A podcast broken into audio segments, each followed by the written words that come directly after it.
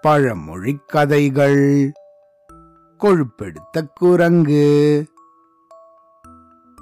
மயிலாடுதுறைக்கு பக்கத்துல பூம்புகார் அப்படின்னு ஒரு ஊர் இருக்கு. இது ஒரு கடற்கரை நகரம். மேலும் வரலாற்று சிறப்பு வாய்ந்த ஒரு ஊரும் கூட.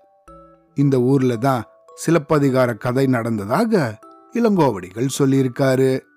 அதை பத்தி நம்ம இன்னொரு சமயம் கேட்கலாம் சரியா? இந்த பூம்புகார் ஒரு கடற்கரை நகரமாக இருந்ததால இங்க கப்பல்ல போய் வெவ்வேறு நாடுகள்ல நிறைய வணிகமெல்லாம் செஞ்சுட்டு வந்தாங்க. அப்படி வெளிநாடுகளுக்கு போய் வியாபாரம் செய்யற கப்பல் ஒண்ணுல குரங்கு ஒன்றும் போயிட்டு இருந்துச்சு இப்படி இந்த கப்பல் பல நாட்கள் கடல்ல போயிட்டே இருந்துச்சு. அந்த சமயம் எதிர்பாராத விதமாக பயங்கரமாக ஒரு புயல் காத்து அடிச்சிச்சு. கூடவே இடி மின்னலோட சேர்ந்து பயங்கரமான மழை. இப்படி கண்ணா பின்னான்னு புயல் காத்தும் மழையும் அடிச்சதால இந்த கப்பலால அதை தாங்க முடியல.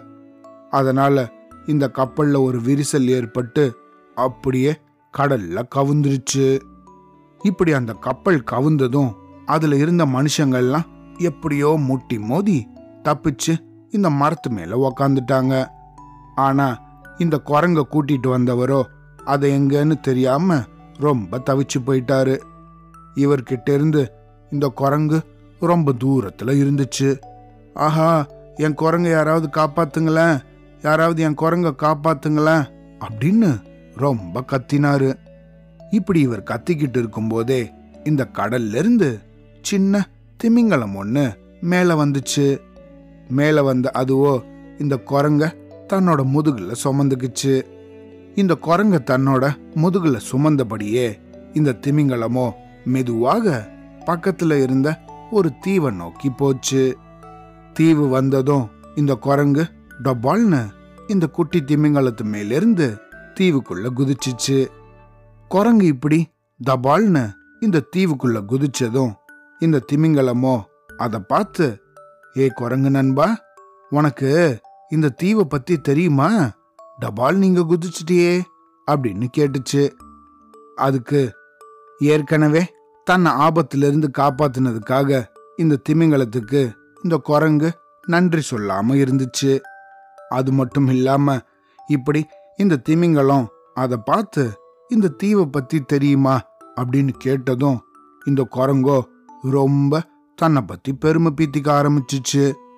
இந்த தீவு தானே? இதெல்லாம் ஒரு பெரிய விஷயமே கிடையாது. இந்த தீவோட ராஜா என்னோட நண்பர் தான். என்னை நீ காப்பாத்திட்டல்ல. நீ மட்டும் உன் வேலையை பார்த்துட்டு போ. அப்படின்னு தன்னோட வாய்க்கு வந்தபடியெல்லாம் இந்த குரங்கு கொழுப்போட பேச ஆரம்பிச்சிச்சு.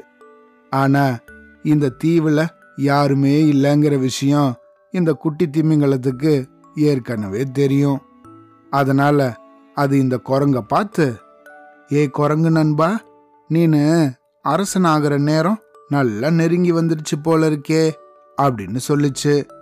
என்னது நான் அரசனா? அது எப்படி நடக்கும்? அப்படின்னு குழப்பத்தோட இந்த குரங்கு அந்த திமிங்கலத்தை கேட்டுச்சு.